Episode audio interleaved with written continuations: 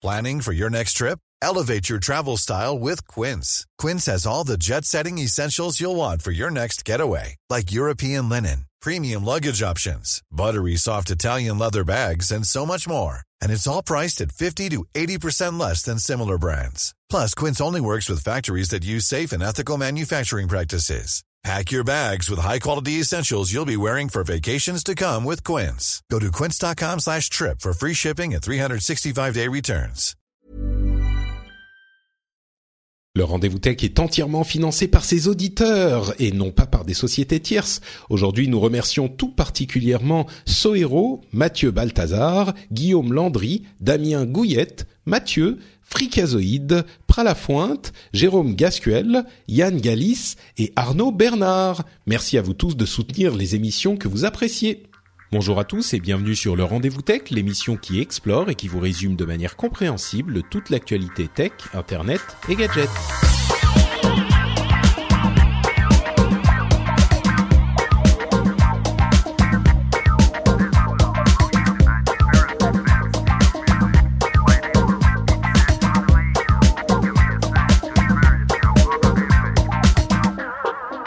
Bonjour à tous et bienvenue sur le Rendez-vous Tech, l'émission hebdomadaire où on vous résume toute l'actualité tech, internet et gadgets. Aujourd'hui, on a un programme, euh, on va dire, de, de, retour aux fondamentaux on va vous parler de Microsoft euh, et d'Apple avec des annonces de produits, de réorganisation, tout ça. On va aussi vous parler de plein d'autres petites choses dans la partie news et rumeurs, comme par exemple le fait que on va avoir des, des, des codecs vidéo disponibles gratuitement et de manière hyper pratique quelles mesures l'État va prendre dans le domaine de l'IA chez nous en France euh, et chez nous, chez certains d'entre nous, puisqu'on couvre toute la francophonie évidemment.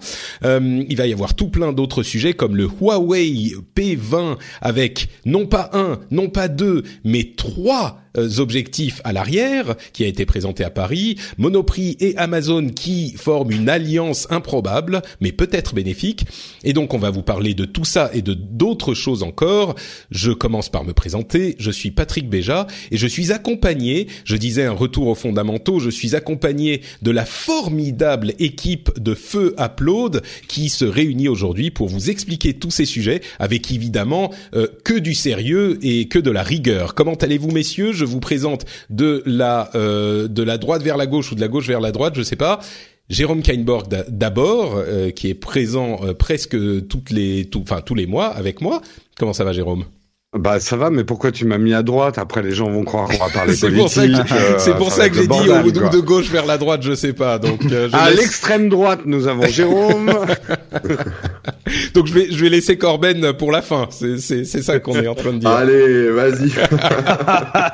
non, mais les logiciels libres, tout ça, ça on a bien compris. C'est un truc de gauchiste. bon bah justement, puisque bon donc bonjour Jérôme, merci d'être D'ailleurs, euh, Corben, aujourd'hui t'es pas en grève là de l'émission, tu fais piquet de grève en fait. non, mais moi je vais vous dire, je suis un peu déconnecté de tout en ce moment. Je regarde pas les infos et effectivement, je suis pas du tout ces histoires de grève. donc euh, j'ai appris ça, oui, mais vite fait quoi. D'accord. Bah écoute. Euh, c'est, c'est, ça tombe bien parce que c'est pas ce dont on va parler aujourd'hui. Je suis sûr qu'on pourrait en parler longuement. Mais comment ça va, Corben? T'es en forme? Ouais, ça va. Bah, comme je disais, beaucoup de boulot. Donc, euh, du coup, euh, pareil, tout ce que tu as annoncé comme sujet, je ne suis au courant de rien. Donc, je vais, raconter, euh, je vais sûrement faire des blagues. Et voilà, je suis là en mode touriste, hein, donc ne m'en veuillez pas. Ça, c'est en mode gréviste, oui. En mode gréviste. C'est l'avantage d'avoir des gens qui, qui qui baignent dans l'actualité ou peut-être pas l'actualité, mais dans les les l'industrie de toute façon, parce que vous savez de quoi on parle, même quand vous n'avez pas préparé l'émission. Donc c'est bon. Le cheminot du web.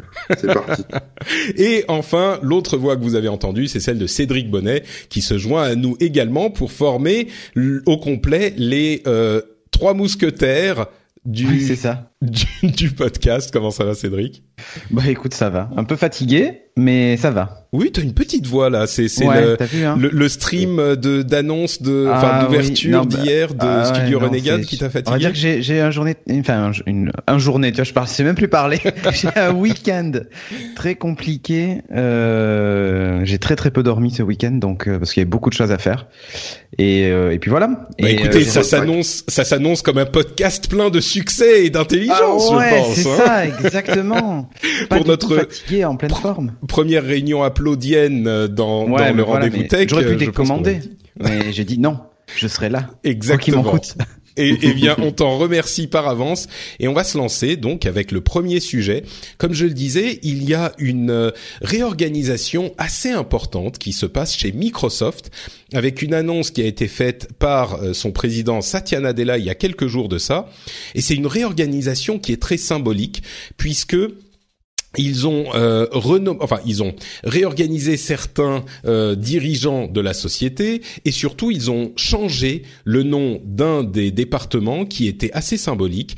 C'était le département Windows and Devices Group. Alors il y a eu plusieurs réorganisations depuis que Satya Nadella a pris euh, la direction de la société.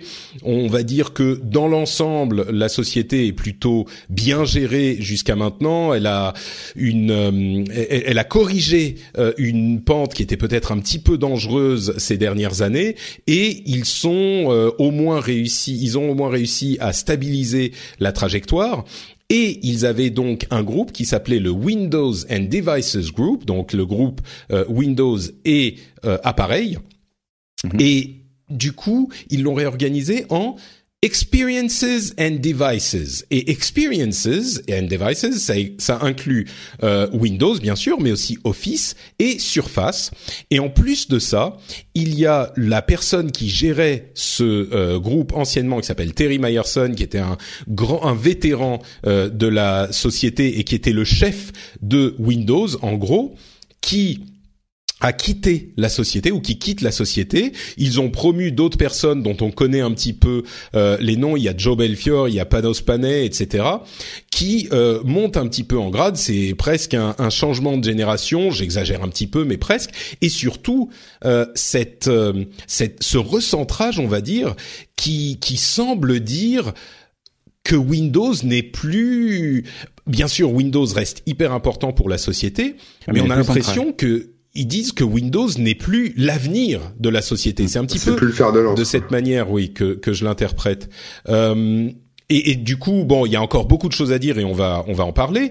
Mais première euh, analyse à chaud comme ça, parce que bien sûr Microsoft et Windows, c'est toute l'histoire de l'informatique qui repose jusqu'à il y a quelques années sur euh, Windows et, et Microsoft.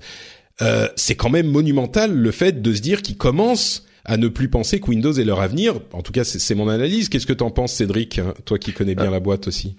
Pardon, Corben, tu voulais dire un truc avant? J'ai vu que tu. Non, moi, je, je c'était rien. Je, je, pensais que c'était juste un changement marketing, quoi. Euh, ah non, non, non. Cédric répond. Non, c'est pas, c'est pas qu'un changement marketing. Et en fait, l'impression qu'on a plutôt, c'est, c'est de se dire. Euh, et on l'avait vu déjà, rappelez-vous, avec le, le lancement de Windows 10 en disant, ben, c'est gratuit. Je sais pas si vous vous souvenez la, un peu la. C'est gratuit ou c'est pas cher en tout cas. Euh, contrairement à ce que ça coûtait avant. Et on Surtout, se disait, ce sera le dernier.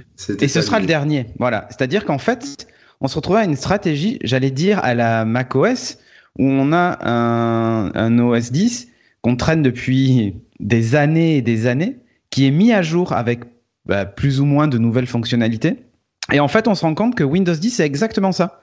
C'est-à-dire que on a eu euh, la Fall Update, on a eu la, la Creative Update et tout ça, mais qui rajoutent quelques fonctionnalités, mais qui sont pas, voilà, euh, Creators Update, qui, qui, sont, qui en fait rajoutent quelques fonctionnalités, mais qui ne révolutionnent pas l'OS comme on avait l'habitude de le voir avec Windows quand on changeait de version.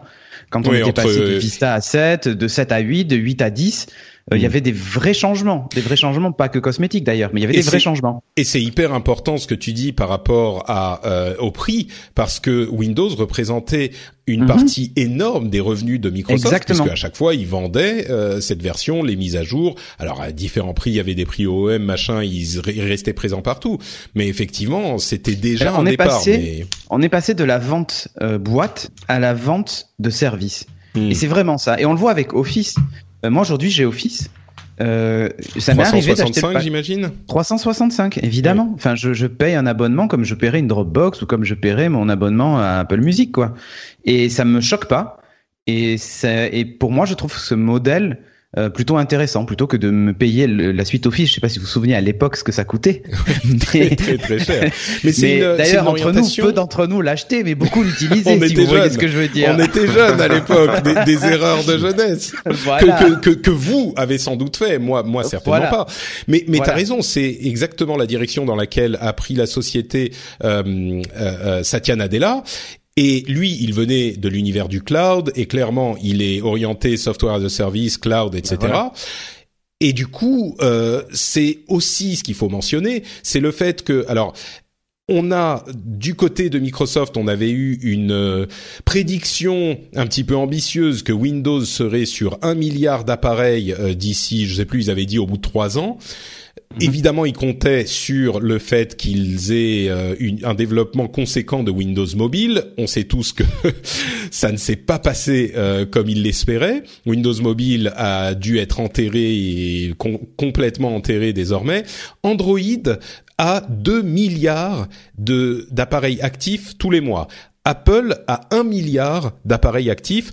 Pour Windows, si on compte tous les Windows, c'est-à-dire euh, les consoles également, et même bon, les HoloLens, il y en a pas beaucoup, mais les Xbox One, il y en a un certain nombre, ça fait 600 millions d'appareils. Donc, mm. bon, 600 millions, évidemment, c'est pas rien. Hein, euh, soyons clairs, c'est pas du tout quelque chose de ridicule. Mais Windows 10, il est sur 600 millions d'appareils. Il y en a beaucoup qui sont sur qui sont sur d'autres versions de Windows également. Donc, on est peut-être au-dessus d'un milliard euh, d'appareils qui font tourner Windows dans le monde. Mais bon, euh, clairement, on n'est plus pas du tout dans la même dynamique que pour les appareils mobiles, et c'est là que Microsoft a des soucis. Et, et sous la, la euh, direction de Nadella, ils sont dit, on s'oriente vers les services, on a euh, Office 365, le cloud, les services en B2B, etc. Et là, là, mais du coup, pour revenir à cette annonce, euh, l'abandon ah, je dis l'abandon de Windows en permanence c'est pas tout à fait ça et même c'est pas du tout ça c'est pas qu'ils abandonnent. Mais euh, le fait de se dire bah Windows c'est pas notre avenir qu'est-ce que ça veut dire pour l'avenir de la boîte? Est-ce qu'ils vont faire à terme un petit peu comme euh, IBM qui avait abandonné le marché des PC et qui est maintenant une société qui a beaucoup de succès dans le, la gestion et la vente de solutions pour les sociétés? Est-ce que du coup Windows va s'effacer un petit peu ou Microsoft va s'effacer un petit peu au profit de services euh, moins visibles pour le grand public. Enfin, ils ont toujours un OS, mais je sais pas. Bah, en fait, l'OS, c'est comme pour macOS finalement. C'est-à-dire que l'OS, c'est la base pour faire tourner les services dessus. Euh, et quand tu regardes un peu ce qu'a fait Microsoft, et la stratégie est bonne, c'est qu'ils se sont dit on va pas cantonner nos services à uniquement notre plateforme, notre plateforme Microsoft. Et donc on retrouve Office sur iPad, sur macOS, enfin un peu partout quoi. Donc euh, clairement, on sent bien que je pense pas qu'ils vont aller jusqu'à abandonner, euh, comme comme tu disais, euh, Windows. Oui, je, mets un peu d'emphase. Clairement, Windows est essentiel. et je pense pas qu'il qu'il fasse un virage non plus comme IBM 100% B2B. Je les vois pas faire ça. Euh, Je vois pas faire ça parce que le marché grand public, ils ont quand même leur place, ne serait-ce qu'avec bah, Office 365, avec les services Xbox, avec ce genre de choses. C'est vrai qu'ils ont connu un autre revers, et on n'en a pas parlé, mais c'est la musique, hein, euh, puisqu'ils ont, ils ont fermé aussi leur service de musique, au profit de Spotify d'ailleurs. Ils ont livré les connecteurs pour euh, transférer ces morceaux et ces playlists vers Spotify. Euh, je leur souhaite de, de, de, de réussir à, à, proposer un service euh, grand public en plus de, du Xbox Live, parce que je trouve que ça reste un peu léger. Hmm. Mais se dire que qu'ils vont faire un virage B2B à 100% et que du coup demain euh, le particulier fera plus tourner son ordinateur sous Windows 10, j'y crois pas trop encore. Non, c'est euh, sûr. je grossis un peu le trait, c'est certain, mais je pense qu'il y a quelque chose. Peut-être que je vais me tourner vers vers Jérôme ou Corben si vous voulez, mais il y a quelque chose de symbolique dans le fait d'avoir un OS et même plus que symbolique. Euh, Google par exemple, qui a souhaité avoir Android, c'était pas juste pour le plaisir de faire des OS pour téléphone, c'est parce que quand tu contrôles l'OS, tu contrôles la base de l'expérience informatique. Pareil avec Chrome. Chrome, c'est leur porte d'entrée vers tous les autres OS et c'est Google qui contrôle le, navigateur qui représente une énorme partie de l'activité informatique qu'on a sur un ordinateur. Et c'est pour ça que ces, plateformes hyper importantes. Donc le fait que Microsoft se détourne un tant soit peu de Windows, même s'il reste très important, je trouve ça euh, symboliquement et dans les faits, euh, je sais pas, c'est plus monumental que si. Honnêtement, je pense pas qu'ils s'en détournent. Je pense surtout qu'ils vont. Mais ils avaient dit que ça serait la dernière version. Aussi, ouais. Mm. Voilà, c'est qu'en fait, ils vont se concentrer sur autre chose et ils vont faire de l'incrémental maintenant pour les, pour les mises à jour. Jusqu'à ce qu'un jour, on arrive à une usine à gaz et on se dise, allez, on recommence tout à zéro comme on fait avec les précédents, tu vois. Mais, mm. mais euh, Là, il est construit sur de bonnes bases. L'OS fonctionne très bien. Euh, mais ils ont raison de faire ça. Enfin, je veux dire, euh, Apple Ouais. le fait. Et c'est la bonne stratégie, je trouve. Ça leur permet de, de limiter aussi les coûts. Et donc de proposer un OS pas cher et de le retrouver installé partout. Ils vont garder le lead sur l'informatique grâce à ça. Enfin, si demain l'OS devenait ultra cher et ultra payant, quand on voit, même si la progression est anecdotique encore de Linux et de ses distributions, ça sera pas les ordinateurs grand public de demain, mais Il y a pas? Des alternatives, quoi. Sauf c'est dit, on a quand enfin, il faut qu'on fasse quand même attention à ce qui se passe euh, parce qu'on se fait doubler sur les services. Euh, si notre OS continue à être Oui, mais tout ce que euh, tout, tout ce dont tu parles là, excuse-moi, je t'interromps, Cédric, mais tout ce dont tu parles, c'est des orientations qu'ils avaient déjà pris il y a quelques années. Là, le sauf- fait de se dire, c'est tout. Mais Ouais, honnêtement, ouais. donc tu crois qu'il n'y a que pas de grands que changements ça dans la pratique. Non, Mm. non. Simplement là, en fait, euh, si tu veux, c'est un peu le principe de de s'ils avaient si Satya avait débarqué en disant ben voilà maintenant on, on découpe le groupe voilà comment ça va se passer ça aurait été la grosse levée de bouclier les grosses inquiétudes et tout ça et il a utilisé une autre stratégie qui était plutôt de dire on va le Tu faire veux dire quand il a repris la direction oui, de la société il y a quelques oui. années c'est ça. Ça, Mm. en- il a, en gros, ce qu'il a dit, c'est voilà l'orientation, on va le faire. Et un jour, on changera le nom. Et ils ont changé le nom maintenant. Et c'est simplement ce que ça permet de faire, c'est que ben ce changement de nom, nous, tu vois, on le commente, mais finalement on le minimise en disant mais ils le font déjà en fait. Ça Ouais, paraît ouais. juste logique qu'ils aient renommé. C'est c'est en gros une façon de faire, c'est plutôt que de dire j'arrive, je pète tout. Maintenant le Windows and Devices Group, ça devient Experience and Devices. Euh, on s'oriente vers le cloud, le machin. Je pense que honnêtement, ça aurait affolé tout le monde, y compris les investisseurs, tout ce que tu veux. Ouais, les Et actionnaires là, le fait de se ça, dire, ouais. ouais, les actionnaires et tout ça, et le fait de se dire, bah non, on va prendre cette stratégie, on l'a fait brique par brique. Et quand on est arrivé suffisamment loin, ben on expli- enfin, en gros, on acte la stratégie de, de- de- des années précédentes qui a fonctionné et qui a porté ses fruits puisqu'on n'est plus sur la pente descendante. Donc maintenant, on acte le truc et, euh, et voilà, voilà notre notre mantra et notre Ouais. notre mojo, euh, voilà. Jérôme, euh, Ben Ton- ton ouais, je, je pense que le, le nom, le nouveau nom veut bien dire quelque chose. Experience Devices. Je crois qu'aujourd'hui, on arrive effectivement dans un monde où l'informatique n'est plus du tout l'informatique. Il y aura toujours des power users qui se préoccuperont quels seront leurs OS, machin et tout ça. Mais pour la majorité des gens, euh, et Apple l'a montré quelque part, et ce qu'ils font autour de l'iPad le montre aussi, euh, la fusion hardware-software, pour nous, elle est importante, la séparation. Mais euh, pour l'utilisateur, c'est l'expérience utilisateur qui prime avant tout. Il s'en fout sur quoi ça tourne. C'est on, on, on bascule dans un monde expérientiel, surtout. ouais, Euh, donc le maintenant terme expérience est, voilà, est les, important les, les pour puissants. ça aussi. ouais. les- en plus, les puissances hardware vont être de plus en plus déportées. Euh, on arrive dans, dans, dans, dans le monde promis il y a 20 ans de client-serveur, et les gens vont s'abonner à des services et avoir des besoins ponctuels. Mais on appellera, enfin, dans leur tête, ça sera même plus de l'informatique. Donc, je pense que Windows prend ce virage-là. Faut pas négliger au niveau hardware ce qu'ils font autour de leur gamme Surface. Là, moi, j'ai plein d'objets Surface autour de moi parce que je suis en train de les tester, euh, euh, le, le- la Surface Book, euh, etc. C'est intéressant ce qu'ils font au niveau hardware.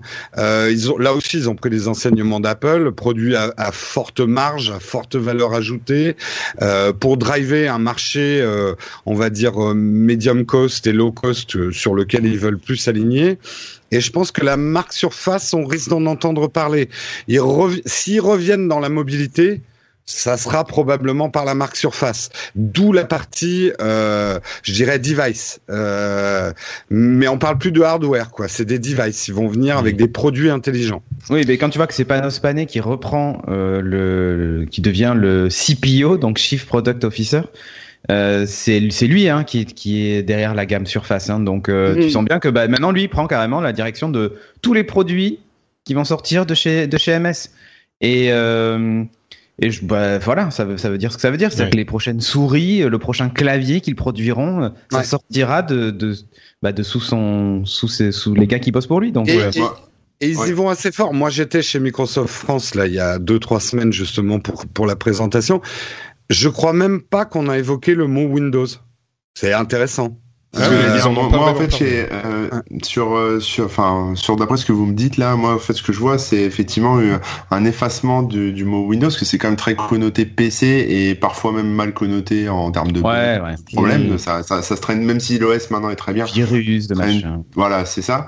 Et, euh, et je pense que c'est pas con pour Microsoft de, on va dire, de mettre toute sa gamme de, enfin, en fait, de faire rentrer Windows dans le rang de, de, de tout le reste, hein, d'Office, de Surface, de tout ce que vous mm. voulez, et finalement d'effacer la gamme, la, la marque pardon, Windows au profit de la marque Microsoft qui est quand même mm. euh, plus prestigieuse et beaucoup plus sympathique en termes de, enfin, de, de, réputation. Quoi. On a, en fait, il y a une espèce de différence entre Microsoft fait des bons produits, fait des bons outils, et Windows ça pue. Enfin, Windows ça plante, Windows machin. Donc, euh, moi, je trouve ça malin d'effacer un peu. Ouais, tu vois, le prochain écran de boot de Windows, ça sera le logo Microsoft avec écrit Microsoft ou même pas juste le logo Microsoft. Hein. Peut-être. Bah, euh, dans, dans l'absolu, honnêtement, plus de 80% des gens qui utilisent de l'informatique, ils en ont rien à foutre de leur OS. C'est ça, ouais. Demandez à des gens, on va dire normaux autour de vous, euh, t'as quel OS, t'as quelle version. Ils en ont rien à foutre. C'est sûr que les gens savent. Euh, les gens savent, j'ai un Samsung, j'ai un iPhone, j'ai un machin. Ils, bon, euh, est-ce que c'est Android la version ou pas, Android ouais. Ou même, même avec, même avec un, un Apple, euh, t'as un iPhone. Est-ce que quel OS ça fait tourner? Ouais, T'en sais rien, c'est un iPhone. Mais, mais, même, ils savent même pas ce que c'est que iOS, quoi. Oui, oui non, mais c'est. Et, et c'est là où Apple a ouvert la marche, Samsung a suivi, et Google est en train de le faire avec les pixels et va probablement arriver avec d'autres hardware. Pour moi, la fusion hardware-software, elle est faite maintenant. C'est plus des choses séparées. Dans l'expérience finale d'un utilisateur, pour lui, il a un outil en main qui lui permet de faire certaines choses. Et c'est tout ce qui lui importe. Ouais.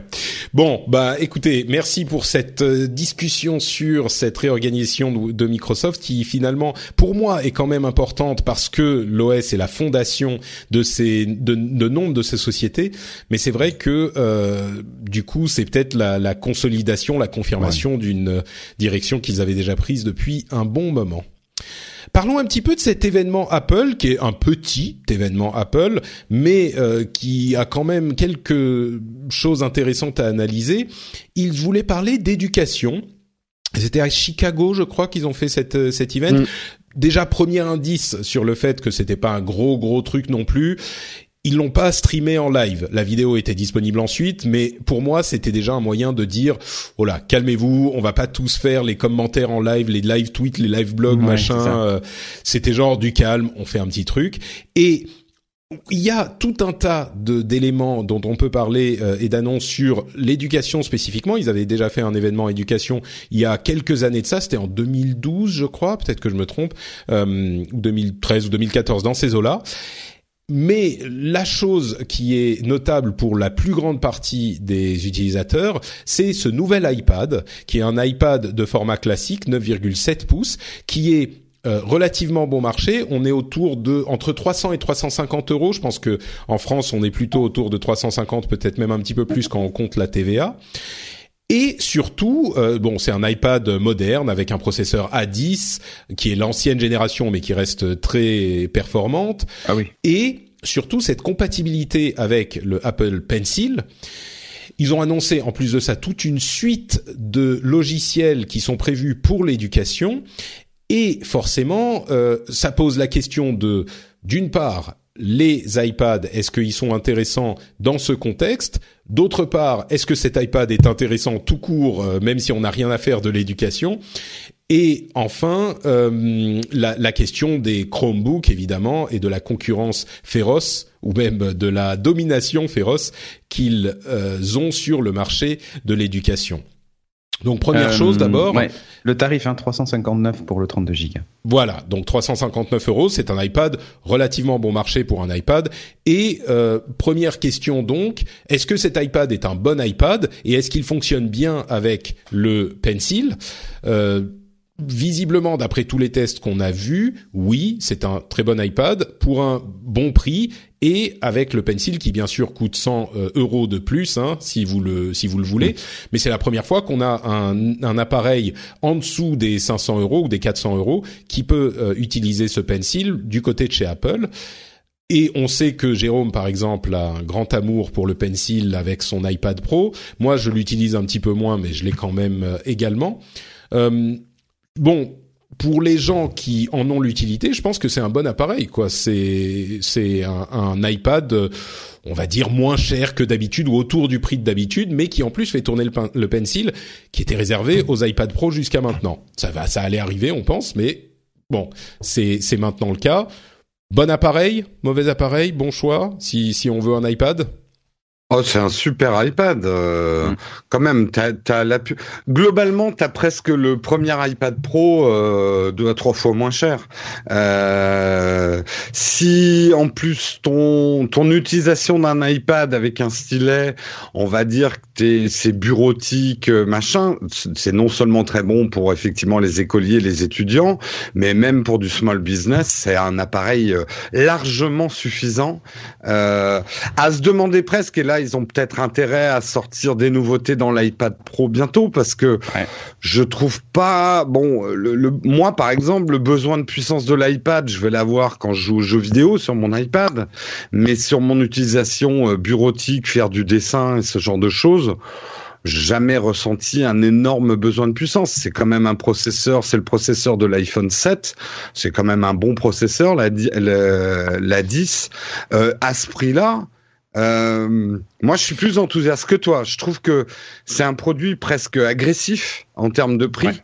Euh, Apple nous a pas habitués à, à, ce type de tarif. Alors certes, le pencil en lui-même a très peu baissé. Je crois que c'est 10 dollars de moins que, que quand il est sorti. en fait, ils le, ils le vendent. Euh, pour préciser, les différences avec les versions Pro, il n'y a pas le smart connector, donc de clavier qui peut être connecté directement. Ça, ils vont l'abandonner. Voilà. Personne ça, je suis pas sûr, mais bon, c'est vrai mm. qu'il est pas très utilisé. L'écran est de, moins bonne qualité euh, également. Il n'y a pas les quatre haut-parleurs, il y en a que que un ou deux, euh, donc pas de stéréo, etc. Mais c'est vraiment des, des différences accessoires, quoi. Ouais. Et, et, effectivement, ils ont un prix spécial pour l'éducation. C'est très américano-centré les questions d'éducation quand même. Mm. Ils ont tout un tas de systèmes qui font que euh, il y a un, un, la gestion des iPads. Par exemple, les professeurs peuvent regarder ce qui se passe sur chaque iPad des, des enfants qui les utilisent. Donc tu as l'écran qui peut s'afficher. Ça, ça, ça, c'est pas propre à cet iPad-là, puisque ça fonctionne sur euh, sur les iPads euh, les iPads actuels aussi. C'est un soft. Bien sûr, mais je veux dire, ça fait partie de la suite d'applications qu'ils ont annoncé. Il y a aussi une, un partenariat avec Logitech pour une version du pencil qui s'appelle le crayon, qui est euh, moins performante, on va dire, et qui surtout ne marche que dans, dans certaines applications et hum. qui n'est achetable que par le site de l'éducation d'Apple. Donc, il sera pas euh, disponible partout non plus. Mais euh, ouais, je, juste une question sur Crayon parce que moi j'ai des, des échos contradictoires. C'est juste un, un, stylet à l'ancienne ou il va avoir des fonctionnalités du, du pencil? Alors en fait, je vais t'expliquer ce qu'il y a et c'est tu, tu, vas vite comprendre. Euh, pourquoi c'est pas si intéressant que ça Enfin, en tout cas, euh, enfin, c'est intéressant dans certains bon, C'est un stylet, mais sans pression. En fait, il est actif. Si, si, si, il est actif. Non, mais il n'y a pas de le palm rejection. Non, c'est un vrai. Il faut le recharger. Il a le double d'autonomie de, du pencil classique parce que forcément vu que mm. tu es en cours et tu l'utilises tout le temps, voilà. Il se charge avec un connecteur Lightning classique, le même que tu as sur ton iPhone. C'est pas inversé, donc tu peux le brancher à part. Enfin bref. Mm.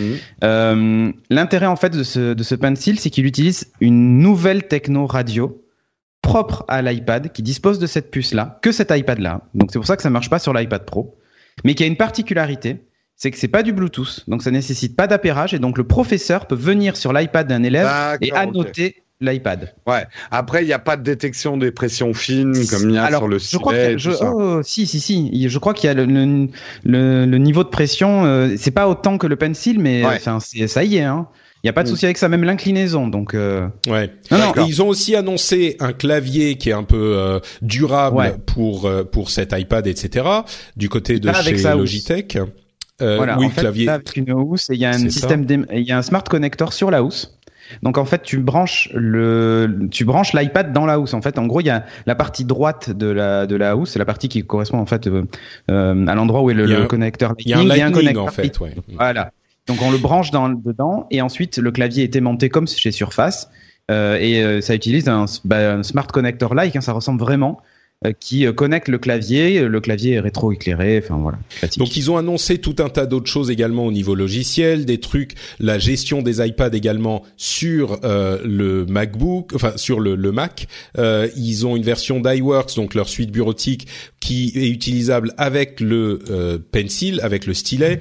Et il y a des choses du genre, ils, ils montraient ça quand on fait une annotation sur un mot spécifique. Et eh ben quand on déplace le texte, quand on change le format, etc. La et euh, qu'on a fait au stylet hein, euh, est bien attaché au mot C'est assez magique, hein, ça. Moi, je, je l'ai testé. C'est c'est assez marrant comme ils ont implémenté la notation. Euh, je l'ai essayé dans Pages.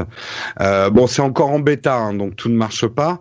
Mais euh, euh moi, qui utilise énormément, voilà, mon mon, mon iPad, c'était un truc qui manquait et c'est en train de me faire revenir à Pages, quoi, alors que je l'utilisais pas en traitement de hmm. texte bah, jusqu'ici.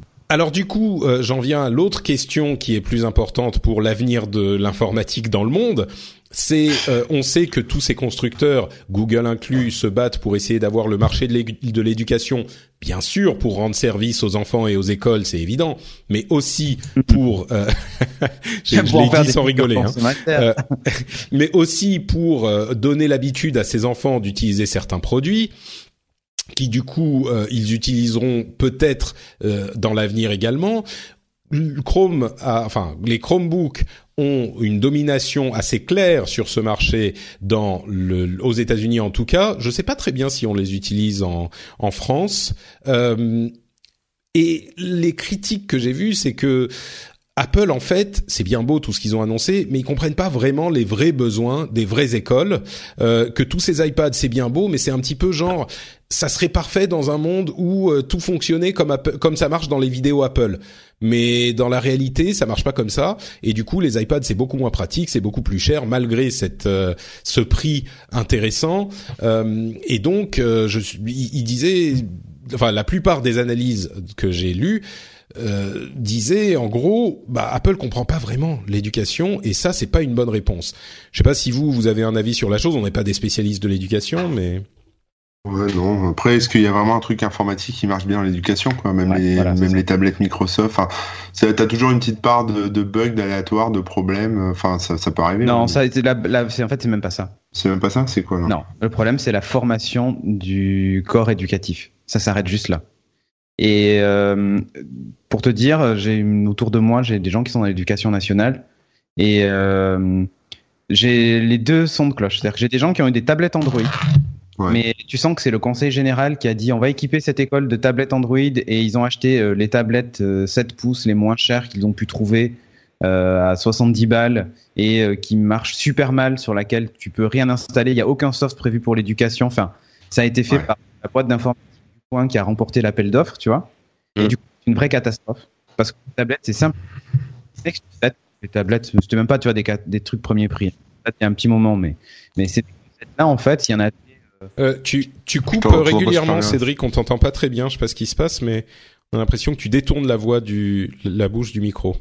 Est-ce que vous m'entendez bien? Oui, là ça a l'air d'aller mieux, vas-y. Euh, et donc en fait, ce que je, ce que je disais, c'est que ces, ces tablettes, il y en avait une centaine, elles ont toutes fini au même endroit, c'est-à-dire sur un placard dans la remise du, du de l'intendant de l'établissement. Et euh, c'est dramatique parce que ça c'est un exemple, mais il en existe plein. Hmm. Il y a quelques. Mais les Chromebooks sont quand même euh, suffisamment proches d'une machine qu'on connaît tous, d'un ordinateur classique. Est-ce que tu as entendu une école en France utiliser des Chromebooks? Non, non, mais moi je suis pas très proche de cette de cet univers, mais bah, euh, non, mais c'est pas compliqué, hein. Personne hmm. n'utilise de, ou quasiment personne n'utilise de Chromebook ici. Et il existe des classes iPad, c'est vrai. Euh, et c'est plutôt d'ailleurs pour le collège euh, que, que pour les que pour les, les, les, niveaux inférieurs. Mais ces écoles iPad sont pas mal parce que tu chaque élève a son iPad avec ses devoirs et tout ça. Il y a des applis spécifiques pour récupérer le carnet de texte et ce genre de choses. Mais c'est toujours pareil. Euh, c'est laissé à l'appréciation du professeur. Et donc, par exemple, ils utilisent des applications pour faire des présentations dynamiques de, des styles PowerPoint, tu vois. Mais tu sens bien que l'application a été choisie par un formateur de l'éducation nationale qui s'est dit oh ben celle-là elle est pas mal et qui a pas plus qui a pas dû écouter Upload tu vois par exemple et tu sens que le programme c'est non mais tu sens que c'est un truc B2B qui est détourné pour un usage euh, scolaire et qui marche pas vraiment dans ce cadre-là Et c'est toujours pareil, c'est-à-dire que les logiciels et les solutions, peut-être qu'elles existent. Le problème, c'est que les gens sont pas accompagnés à ça. Et tant qu'en fait, il y aura pas une vraie politique de formation et surtout une politique générale, parce que là, on Ouais, est dans national, ouais. voilà, là on est dans l'expérimentation très locale. Des fois même c'est une classe dans un établissement, donc bonjour l'égalité des chances. Mais tu sens bien qu'il y a. C'est-à-dire que ceux qui n'ont pas à s'emmerder avec l'iPad ont plus de chances de s'en sortir que ceux qui, C'est presque ça. dans lesquels on. C'est presque ça parce qu'ils galèrent à faire leur truc parce que ça marche Mais pas du coup, toujours. Mais, mais du coup, Mais- Cédric, Mm. Je, vais- je vais te donner la parole, Jérôme, dans une seconde, mais du coup, à la limite, ce que tu es en train de dire me pousse plus à penser que Apple, même si aujourd'hui ils ont une euh, une implémentation qui est peut-être un petit peu hasardeuse et un succès qui reste limité, euh, la manière dont ils approchent ce problème serait plus appropriée au problème de l'éducation, ce qui se retrouve pas Oui. dans la réalité des choses aux États-Unis Oui, mais- en tout cas où ils Oui, ont besoin regarde. de les- les- je, connais mal le système scolaire américain, mais je sais que les universités Mm. euh, fonctionnent vraiment en autarcie, tu vois. Donc euh, elles peuvent avoir une vraie politique sur toute leur classe. Oui, là, on disant, parle plus de à de- Apple. On parle Ça plus de s'associe à collège et de lycée. Hein. Voilà, on s'associe à Microsoft et du coup, on dit, ben voilà, cette année, tous les étudiants ont des sur Facebook, par exemple, ou j'en sais rien, Mm. euh, et on utilise les logiciels Microsoft. Euh, nous, enfin, rappelez-vous le scandale quand, quand l'armée a signé avec Microsoft pour équiper en OS rien que les ordinateurs. Je parle même pas de. Ouais, enfin, les fameux parle même contrats pas- open bar sont Voilà. toujours difficiles. À... Eh bien, en fait, c'est- c'est bête, mais si demain on veut que l'éducation passe au 100% numérique, il va falloir et que tout le monde ait la même égalité, parce qu'on parle d'éducation nationale. Là. Euh, il va falloir qu'on ait une, euh, enfin qu'on signe un contrat avec euh, sans doute une société Ouais. euh, ou un consortium, j'en sais rien, de constructeurs qui vont fournir une solution complète de A à Z et une formation. Sans ça, ça ne marchera jamais. Ouais. Et aujourd'hui, il y a quelques écoles privées dans lesquelles tu vas mettre tes gamins, tu paieras 15 000 balles à l'année, qui elles fonctionnent comme elles veulent. Elles sont, euh, elles ont un contrat de, de avec l'éducation nationale, elles sont sous contrat, mais elles peuvent fonctionner comme elles veulent tant que les programmes sont les mêmes, tant que les enseignements sont les mêmes. Bon, tant que tu passes le finalement, bac les- ou le.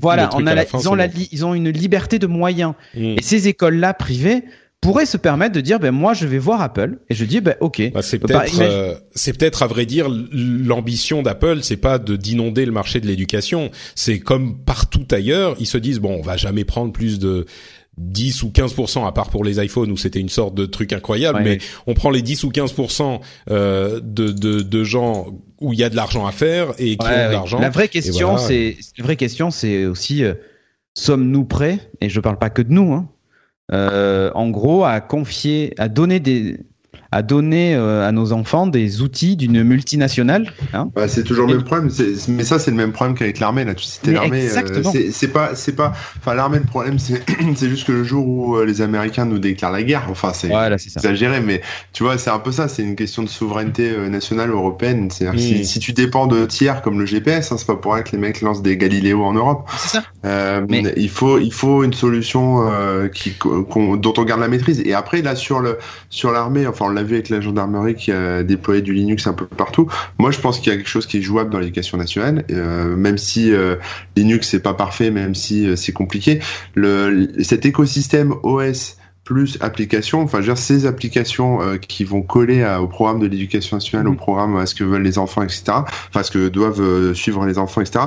C'est des choses qu'on va pas pouvoir euh, sortir de chez Apple ou ailleurs. C'est des choses qu'on va devoir développer de zéro, faire de zéro. Alors, et pour moi, je pense que Linux, ça peut être une bonne passerelle euh, plutôt que de se reposer sur après, un tiers comme Apple sûr. ou Microsoft. Et en plus, va- Apple a une vision très orientée sur euh, tout le monde doit apprendre à coder, c'est ça le futur, euh, Ouais, c'est ça demain. Bon, ça, ça Bien après c'est les professeurs qui décident quel est le programme. Mais excusez-moi, je, je- vous je- interromps. Je, je vous interromps pour donner la, la parole à Jérôme quand même, qui est euh, très sagement en train de de- d'attendre dans son petit coin depuis Je tout à l'heure. fulmine. dis-nous, dis-nous ce que tu pensais. Non, après, si euh, je suis complètement d'accord, hein, euh, à la limite. euh, mais après, tout le problème, c'est qu'en Europe, on n'a pas développé non plus une offre. Je parle en hardware. Hein, le, après, je suis sensible au discours autour de Linux et, et des OS et de l'écosystème d'app, mais en hardware, euh, on n'aurait pas grand-chose à proposer euh, euh, en système européen pour rester indépendant des États-Unis. Ouais, euh, en, ouais. en, hardware, je suis d'accord, mais euh, si tu par exemple, si tu pars du principe qu'un Linux, c'est un, un, Linux, tu peux l'installer sur un PC ou une tablette compatible, tu peux effectivement faire un appel d'offres peut-être chez différents constructeurs avec des spécifications très précises, et là acheter en masse des ordinateurs compatibles. C'est justement là où je veux en venir, c'est que aujourd'hui, l'éducation, c'est aussi adapter les enfants au monde de demain. Je, je, vais peut-être vous froisser, mais nous, on est un petit peu vieux, et quelque part le form factor ordinateur, clavier, souris, écran, est-ce que c'est l'avenir du hardware? Euh, Ce que je veux dire, c'est que on s'en fout. si on se dépassionne un petit peu de est-ce que c'est Apple ou pas Apple, l'iPad est un produit d'une stabilité. Je n'ai jamais planté mon iPad. J'ai déjà planté mon iPhone. Je n'ai jamais planté mon iPad. Et euh, Apple a gardé suffisamment, on va dire, de skeuomorphisme dans le dans le l'iPad pour en faire un outil euh, que tu vas utiliser. C'est pas, le même, pas le même problème. Juste pour dire, c'est que dans une école, un iPad va aller beaucoup plus loin qu'une formation aux nouvelles technologies. Non, non, mais l'idée n'est pas. Excuse-moi, je dois t'interrompre. Mais d'une part, les Chromebooks ne plantent pas beaucoup plus, je pense, et d'autre part, l'idée n'est pas de former les gens à l'informatique, les enfants à l'informatique. L'idée est de fournir des outils euh, modernes pour l'éducation classique. Ils vont apprendre l'histoire, la biologie, tu vois, sur ces outils. mais ne mm. serait-ce que l'écriture. Euh, ok, c'est bien de leur apprendre à taper sur un clavier, mais euh, on, on, sait aussi que d'écrire à la main, c'est une autre manière de réfléchir et qu'il est indispensable de le garder dans une école. Donc le pencil est la réponse ultime. L'avenir de l'écriture, bon, bah, on écrira toujours sur du papier pour certains, mais une partie de l'écriture passera aussi par une écriture électronique. Enfin, tu vois ce que je veux dire? Pour moi, c'est un outil pédagogique beaucoup plus ouvert qu'un ordinateur avec un clavier. Mais non, mais euh, là, là, clairement, il n'y a pas de souci sur ça. Mais le problème, c'est que tu ne formeras jamais euh, le, enfin, tant, tant qu'on n'aura pas formé le, le corps enseignant à utiliser ces moyens-là parce que c'est bien d'avoir l'outil. Hmm. Et ça, je critique pas l'outil. C'est d'ailleurs, c'est sans doute la peut-être la meilleure approche, mais j'en sais rien en fait. C'est peut-être la meilleure approche l'iPad, comme tu dis. C'est simple à utiliser, ça plante pas, c'est voilà. Mais le problème, c'est que il existe des. Après, il faut, faut, enfin, faut s'en servir. Et il suffit pas juste d'écrire sur une. Un ouais, et le truc, c'est que mine de rien, avec un Chromebook, bah, tu sais déjà t'en servir quand tu l'ouvres si t'as déjà ouvert un ordinateur dans ta vie. Avec un iPad, il faut utiliser l'application que Apple a développée pour euh, faire les trucs que tu veux faire exactement comme Apple a décidé que tu voulais les faire. On revient à cette image de l'hôtel et de l'appartement. Euh, Apple, il te propose un hôtel déjà parfaitement bien organisé, machin. Et Mais il manque des choses. Hein. Oui, non, mais c'est ça. Il manque parfois des choses. Parfois, la lampe qu'ils ont mis euh, sur la table de nuit, c'est pas exactement celle que t'aurais voulu. Et, et, et tu as pas autant de liberté qu'avec un Chromebook. Et je pense que en fait, il y a des bonnes solutions, enfin des bons aspects à toutes les solutions et des mauvais aspects à toutes les solutions. Ce que je dirais en conclusion de ce sujet, parce qu'on va avancer, c'est que ce nouvel iPad euh, meilleur marché et qui utilise le pencil ou le, le crayon ou ce que c'est, finalement, même si on y ajoute un clavier, euh, pourquoi pas, ça commence à devenir un petit peu plus cher qu'un Chromebook, mais en gros, il commence à avoir un intérêt que que l'iPad n'avait pas avant, ne serait-ce que par le prix et l'ajout de la possibilité d'utiliser le pencil, et donc à avoir quelques avantages euh, par rapport au Chromebook. Je reste convaincu que au niveau de l'infrastructure, toute bête, les Chromebooks c'est plus facile à administrer, c'est plus facile à mettre en place, c'est souvent moins cher, et donc les Chromebooks gardent des avantages euh, également en, en, gardant à l'esprit ce que tu disais, Cédric, c'est que au final, si on veut euh, implémenter ça au niveau national, et eh ben c'est pas en laissant chaque euh, école faire son sa petite expérimentation dans son coin que ça va fonctionner. Et le problème, c'est que c'est politique et que il y aura ah bah, toujours quelqu'un pour s'opposer et c'est c'est très compliqué. C'est très très compliqué. Bon. Dommage.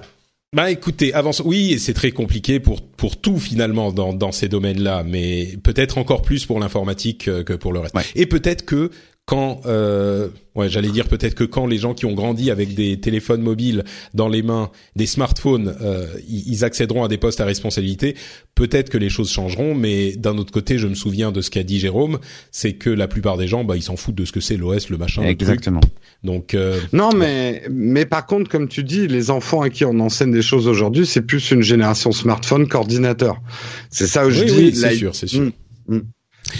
Bon, bah écoutez, avançons. Euh, on aurait pu en débattre encore plus longtemps, mais on va euh, continuer dans les autres sujets. Avant ça, quand même, un petit moment pour vous rappeler que cette émission est financée par Patreon. Patreon, c'est un système très simple euh, auquel vous pouvez vous abonner. Enfin, vous vous abonnez tout simplement au Patreon du Rendez-vous Tech et vous choisissez de donner un dollar, deux dollars, trois dollars, ce que c'est, ce que vous voulez, pendant le temps que vous voulez et pour le nombre d'épisodes que vous voulez. Et au bout du mois eh bien vous êtes débité pour la somme que vous avez décidé. C'est super simple, ça finance le rendez-vous tech, ça nous permet de ne pas dépendre ni d'Apple, ni de Microsoft, ni de qui que ce soit d'autre qui euh, ferait soit de la pub, soit nous passerait du matériel, soit quoi que ce soit. On est complètement complètement indépendant. Et euh, n'oubliez pas que vous pouvez aussi. Il y avait un, auditeur qui me disait sur Twitter ah j'ai été débité pour quatre épisodes, j'avais pas compris.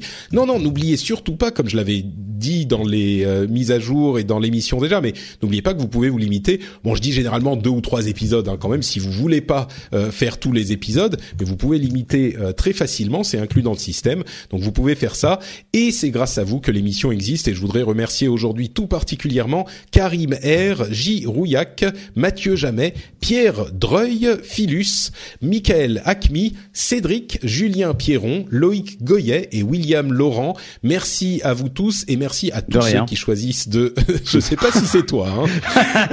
à tous les Cédric, à tous les Cédric, je dis merci. Dans, dans, tes patrons. mais, mais euh, la, la, la, vraie question, c'est est-ce qu'on peut choisir ses, ses, ses co-présentateurs, enfin ses co-animateurs préférés? Tu vois Ah, il faudrait faire. De, voilà. Il faudrait faire une sorte de Starac. Que pour les émissions où, je sais pas, il y a Jérôme par exemple. par exemple au hasard. Par, par exemple, exemple oui. hasard. Non, moi je crois voilà. qu'il faudrait faire un, euh, un, un le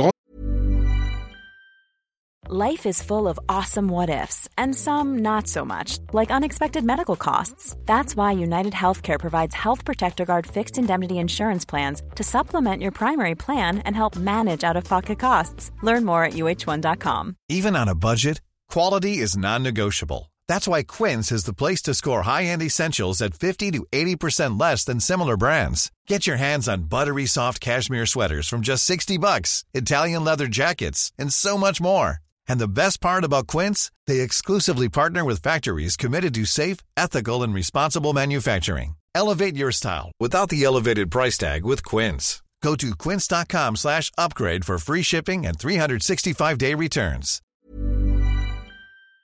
Rendez-vous Tech a du talent et qu'on fasse une sorte de, de grande euh, fête où chacun vient présenter ses capacités particulières, tu vois, ses connaissances ouais. particulières. La Rendez-vous Tech Academy. C'est ça, parti. exactement. Voilà. Ça serait pas mal avec des caméras partout en plus et on verrait comment vous utilisez la technologie au quotidien. Ouais, mais ça, ça serait, mieux de le faire genre Colanta avec des éliminations, tu vois, pour ajouter un peu de tragédie, tu vois. Et la survie. Qui va genre... être éliminé euh, le mois prochain euh, de. On ah, vous lâche, bien, on vous lâche dans une ville inconnue avec euh, trois objets tech que vous pouvez choisir et on voit qui tient le plus longtemps sans aucune aide. Donc euh, Jérôme, il va y aller avec son iPad et son pencil, c'est pratique le pencil c'est pointu, tu peux te défendre. Euh, Cédric, il va sortir son Palm Pre et son Windows Phone. Oh. Euh... ah, je, suis, je suis dans la merde. et, Remarque, et Corben, il va hein. Corben, il va faire quoi? Il va avoir euh, un, une clé USB Linux avec un Raspberry Pi, un truc comme ça. C'est ça, voilà. Très bien. Ça sera parfait. Bon, en tout cas, merci à vous tous de nous soutenir. Vous le savez, le lien est dans les notes de l'émission, patreon.com slash rdvtech. Ça euh, nous permet de faire cette émission et de rester indépendant. Merci à vous tous de nous soutenir. On continue, du coup, bah, naturellement, je me tourne vers Jérôme pour ce sujet suivant. Le nouveau téléphone Huawei, qui est euh, donc le téléphone P20, c'est un téléphone Android, qui surtout a j'ai bien compris, hein, trois objectifs au dos. On savait que euh, récemment il y avait de plus en plus de téléphones avec deux objectifs. Euh, parce que un ne suffisait pas, ça permettrait de permettait de faire des effets de flou, de, de bokeh, etc. dans les portraits et d'autres choses. Euh, Huawei qui présente ce téléphone P20 avec trois objectifs. Je sais même pas si tu as suivi l'annonce, mais comme tu es euh, très intéressé par la photographie et par la photographie sur smartphone en particulier, j'imagine que oui. J'espère que je ne me trompe pas, sinon ça va tomber à plat. Oui, enfin, sauf que Huawei m'a pas invité à sa presse. Non, ah, donc tu es, tu es aigri, donc tu vas dire que j'ai retrouvé, j'ai retrouvé le mail où il m'invitait, c'est juste que j'ai pas répondu. c'est ma faute. D'accord, alors ça va, tu peux rester non, objectif. C'est effectivement euh, une une approche. De toute façon, c'est une partie de l'avenir photo smartphone. Non mais euh, à quoi ça sert en fait alors, à quoi ça sert? C'est simplement, euh, tu t'es déjà demandé pourquoi il y avait des gens qui montaient et démontaient des objectifs sur leur appareil euh, quand on a des gros appareils photo. C'est parce que des objectifs vont être très bons pour faire certaines choses et moins bons pour faire d'autres choses. Un objectif qui fait tout, euh, il va il rien va pas faire tout faire bien. bien quoi. Hmm. Voilà, euh, ça s'appelle, hein, ça, ça, existe, hein, c'est ce qu'on appelle les les oui tristandards ou un truc comme ça. C'est des objectifs qui vont de 12 mm à 120 mm, qui te promettent la lune, qui peuvent faire du portrait, du paysage, tout ce que tu veux. Non, euh, en bah, photo, c'est vachement bien euh, d'en avoir trois. Ça veut dire euh, encore une possibilité en ouais. plus. euh. Ouais. Non, ah, je te sens pas convaincu. je l'ai pas eu en main. Donc Hmm. euh, j'aime pas beaucoup donner des jugements euh, définitifs. J'ai vu des résultats, c'est très impressionnant dans certains domaines, beaucoup moins impressionnant dans d'autres. C'est-à-dire que dans ce genre d'annonce, mais j'ai un peu le- la même réaction avec le Galaxy S9 et son ouverture qui change. Il y a un côté gimmick marketing et il y a un côté réel. Euh, C'est-à-dire que D'après ce que j'ai vu, encore une fois, je prends des pincettes. Les résultats que j'ai vus, par exemple pour la basse luminosité, c'est assez magnifique ce qu'ils ont fait. C'est un appareil qui euh, qui se met un cran au-dessus des autres. Et en qualité photo générale, il est globalement meilleur que tout ce que j'ai vu, même le Pixel 2 dont on dit euh, beaucoup beaucoup de bien. Maintenant, il y a euh, d'autres photos où il est il est moins bon. C'est-à-dire qu'ils ont peut-être pas poussé au maximum ce qu'on peut faire avec ce type de de d'objectif.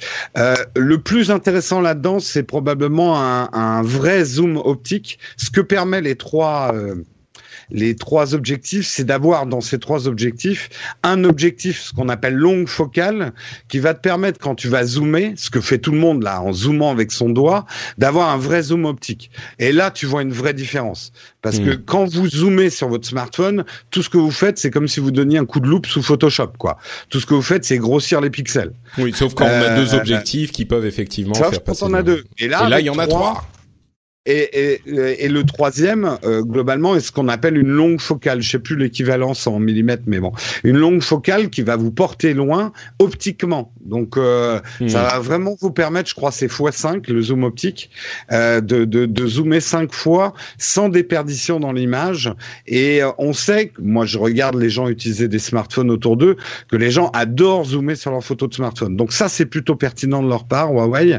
Donc oui, c'est un je dirais pas une révolution, ça va dans le sens, euh, on le sait, on est déjà en train de travailler sur des appareils photo qui auront 16 objectifs comme ça sur le sur le dos, le, le fameux euh, euh, appareil photo light dont on parle beaucoup dans le monde de la photo. En multipliant les objectifs, tu enlèves cette contrainte d'avoir des objectifs qui euh, se vissent et se dévissent sur ton appareil.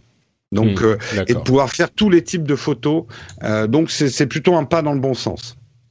Ok, bon bah on attendra les premiers tests pour la qualité effective des, des photos, mais euh, moi je pensais que t'allais me dire ouais c'est gadget, ça sert à rien, mais non, finalement peut-être euh, peut-être je, vais être un peu méchant avec Samsung, mais leur euh, leur euh, système d'ouverture variable sur le S9, c'est un peu gadget, je le dis, même s'il prend d'excellentes photos, hein, mais il n'avait pas besoin de ça en fait. Hmm, Donc là, c'est gadget.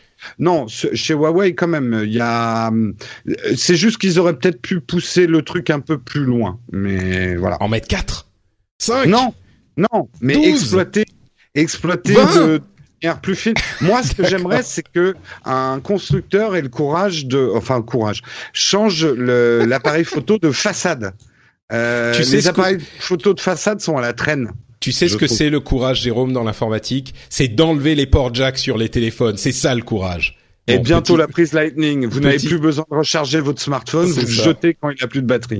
Voilà. Petit clin d'œil effectivement à la présentation Apple de l'époque. Euh, Amazon et Monoprix s'allient. Alors on sait que euh, la grande distribution et en particulier dans l'épicerie, c'est pas forcément les plus grands amis d'Amazon parce que la perspective de Amazon Fresh, Amazon Now, euh, Amazon qui vous livre des des euh, produits d'épicerie, et ben ça, on pensait que ça allait arriver à un moment. Il se trouve que coup de théâtre, bon, aux États-Unis, on sait qu'ils ont racheté une société qui faisait déjà ça et que donc il y a une synergie qui se met en place euh, à ce niveau. En France, il y a un partenariat avec Monoprix pour des, des produits Monoprix. Alors c'est vraiment des, des produits de la marque Monoprix. Euh, vous savez les trucs Monoprix bio, Monoprix gourmet, euh, etc. Les, des articles de beauté, etc.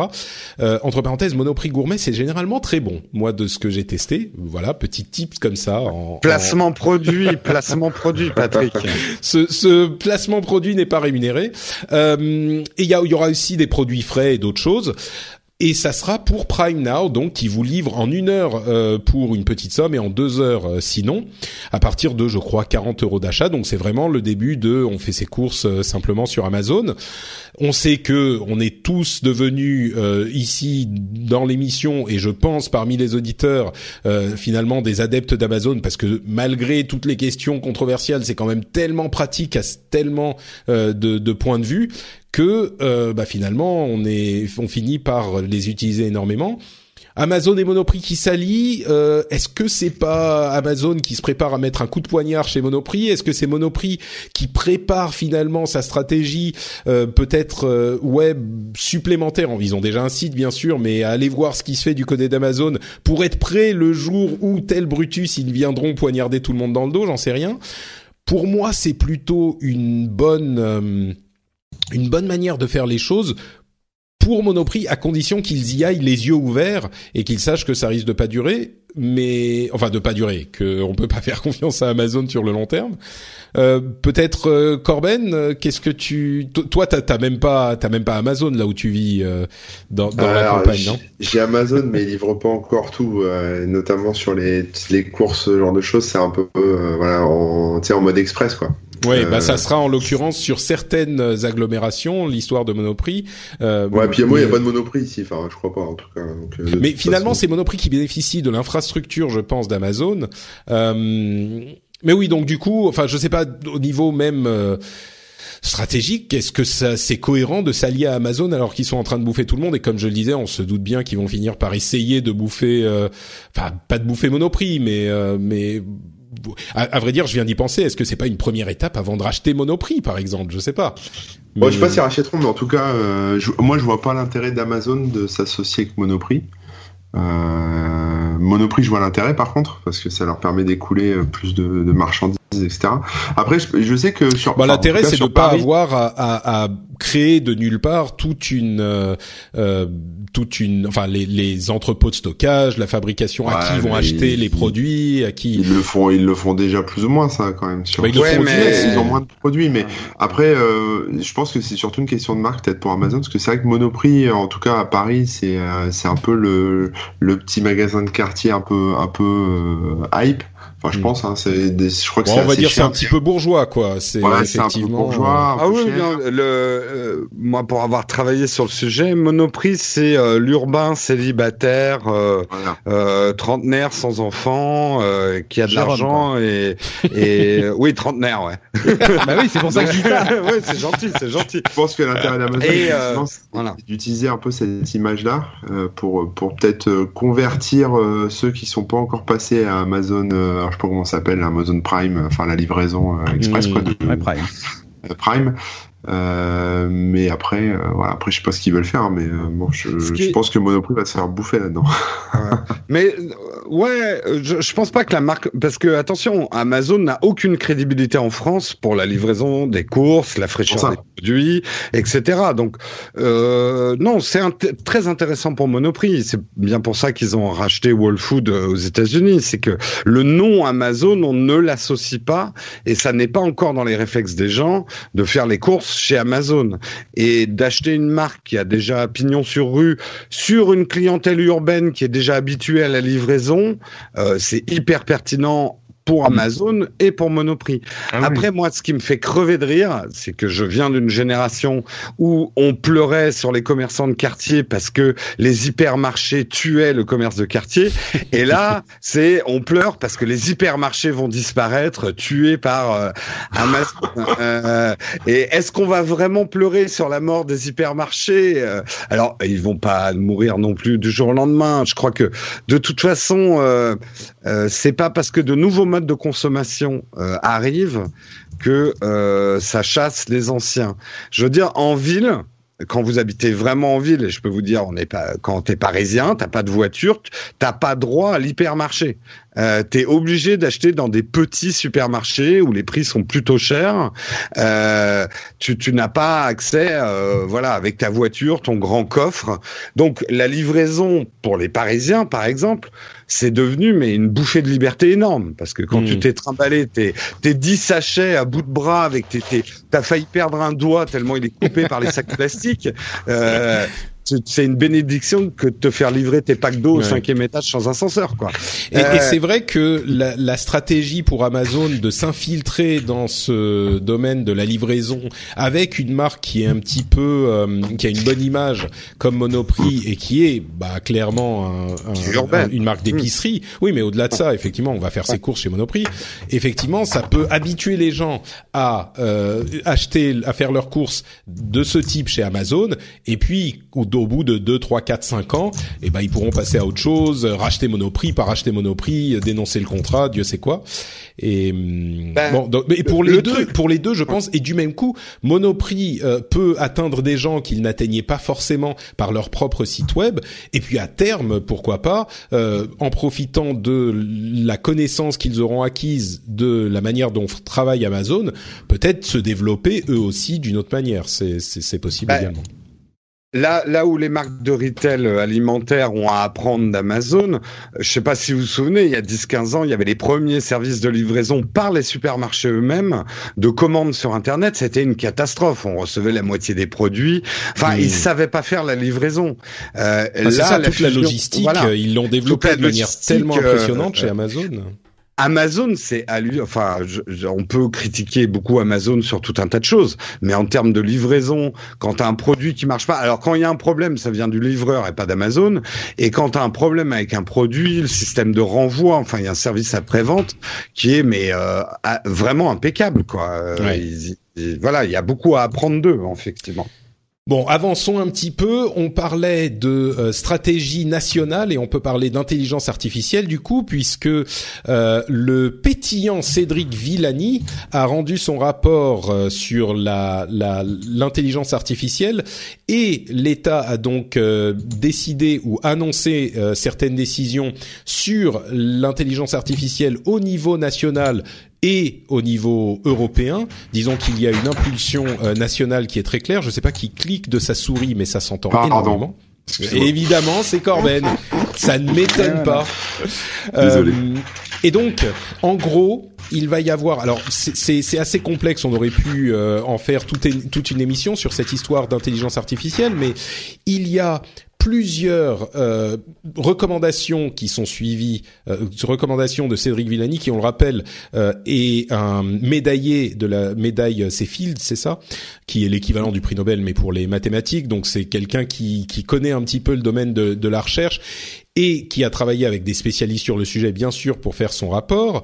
Euh, la stratégie que choisit du coup le gouvernement, c'est d'ouvrir énormément de données, de mettre en commun des données publiques et privées, donc faire de l'open data euh, de manière assez massive, euh, de d'encourager le développement avec euh, de, l'intelligence artificielle avec des investissements de l'État. Il y avait 1,5 milliard d'euros qui étaient prévus sur 10 ans par la précédente administration, qui sera ramené à, je crois que c'est la fin du jusqu'à la fin du quinquennat, tout l'argent sera investi. Et donc il y a euh, une, une, stratégie de développement d'intelligence artificielle qui vise à euh, créer des entreprises euh, en, en, France avec ce genre de financement, avec une réflexion et des, des, des comment dire des euh, stratégies sur l'éthique de l'utilisation de Mhm. ces euh, de ces données. Il y a également une question de sur l'inclusi- l'inclusivité et l'écologie qui est posée par le rapport euh, de, de Villani. Et le, il y a également une intention qu'on va voir si elle sera possible à faire respecter. Là, il y a des questions légitimes qui se posent, mais sur la l'ouverture des algorithmes qui sont euh, créés à partir de ces données. C'est-à-dire que quand il y a du financement qui est donné par l'État, les algorithmes résultants, que ce soit par des sociétés ou des collectivités, devront être ouverts et simplement consultables. Euh, quand c'est, ce sont simplement les données publiques euh, ou les données ouvertes qui sont qui sont réunies, qui sont utilisées, là, bien sûr, on n'a pas d'obligation d'ouvrir euh, les algorithmes, c'est fortement encouragé, on va dire.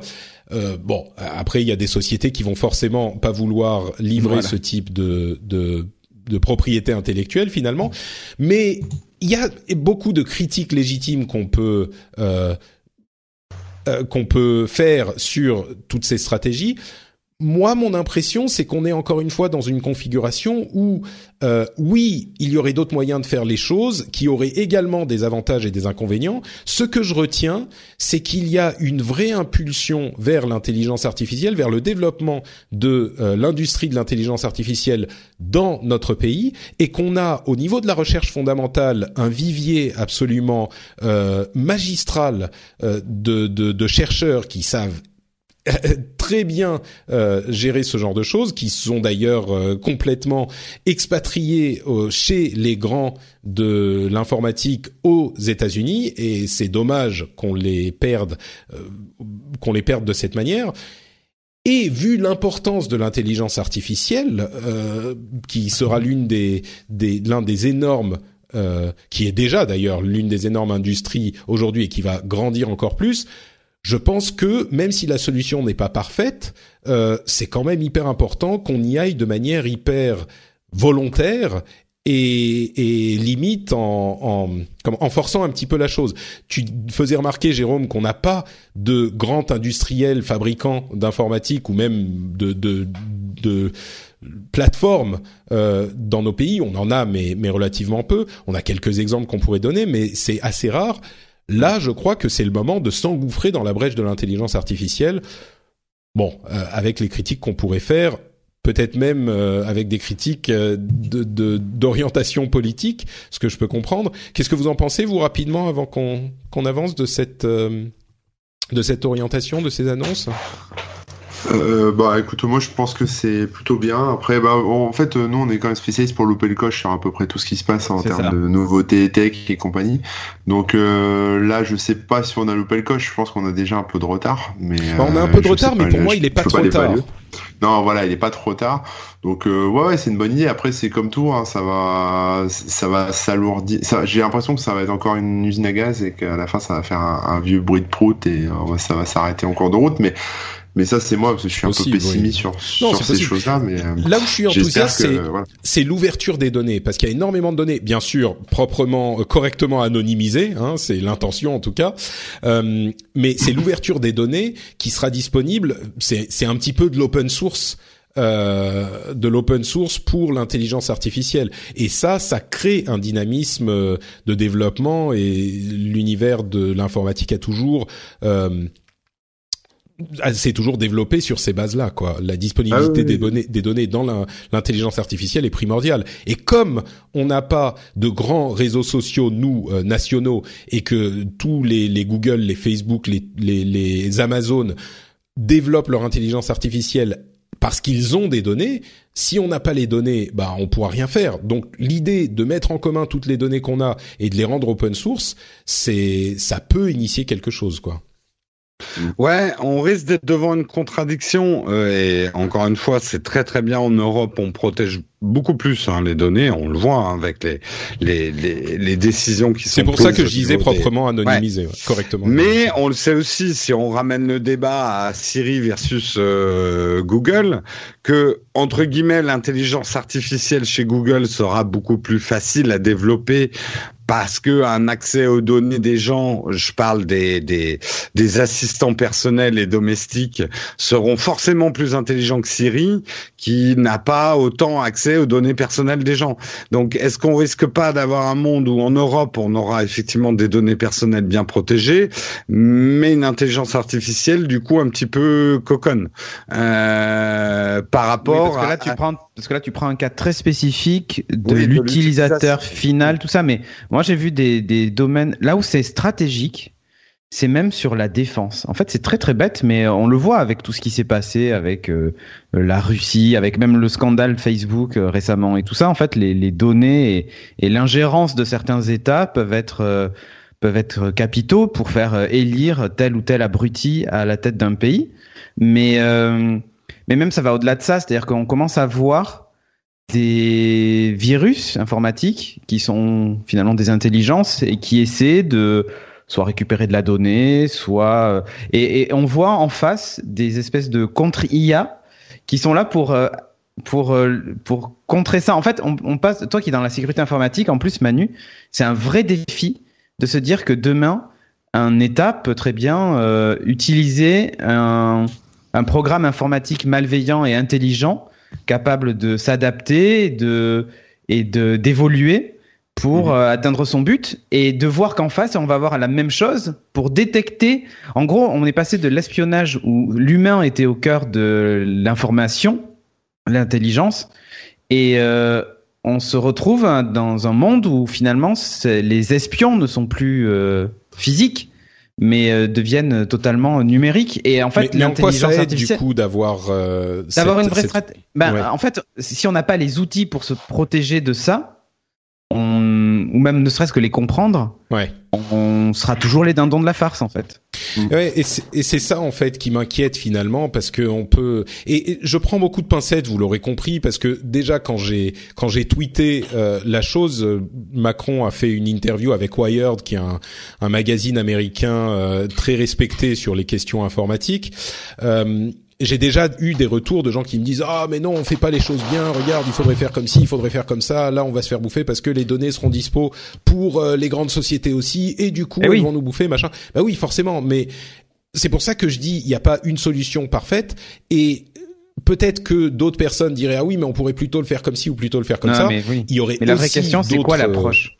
ouais. c'est quoi l'approche en fait? Est-ce qu'on va en faire une industrie et du coup euh, bah aider des startups euh, produire de la ah, valeur les et du nation, business. comme disait, comme non, disait non, non, Corben. mais ou est-ce que est-ce qu'on est là pour produire de non mais est-ce qu'on est là pour produire de l'argent donner un emploi à tout le monde euh, grâce à cette euh, à cette avance qu'on aurait sur l'intelligence artificielle ou les investissements qu'on y fait dedans?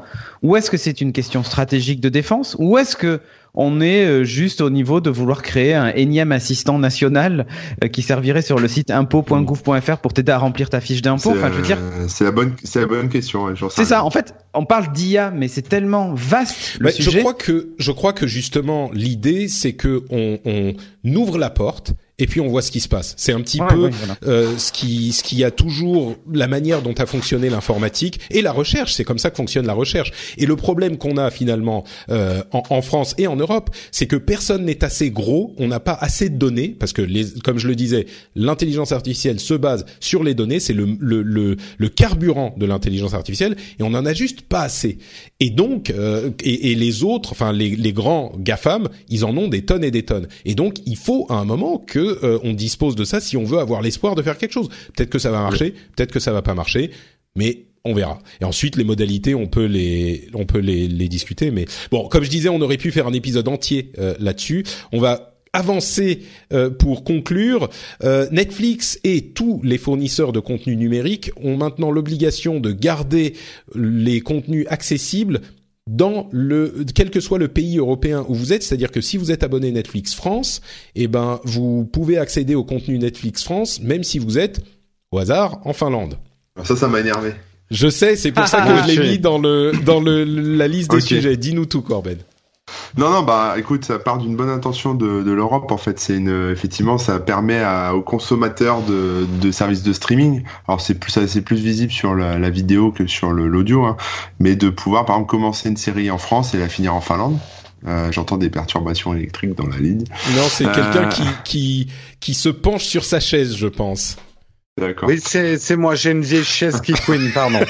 Et, euh, et donc tout le monde, euh, tout, tout le monde applaudit des deux mains en disant ah cool génial parce que j'en avais marre d'avoir euh, des séries en, fin, en finlandais quand je me pointe en Finlande.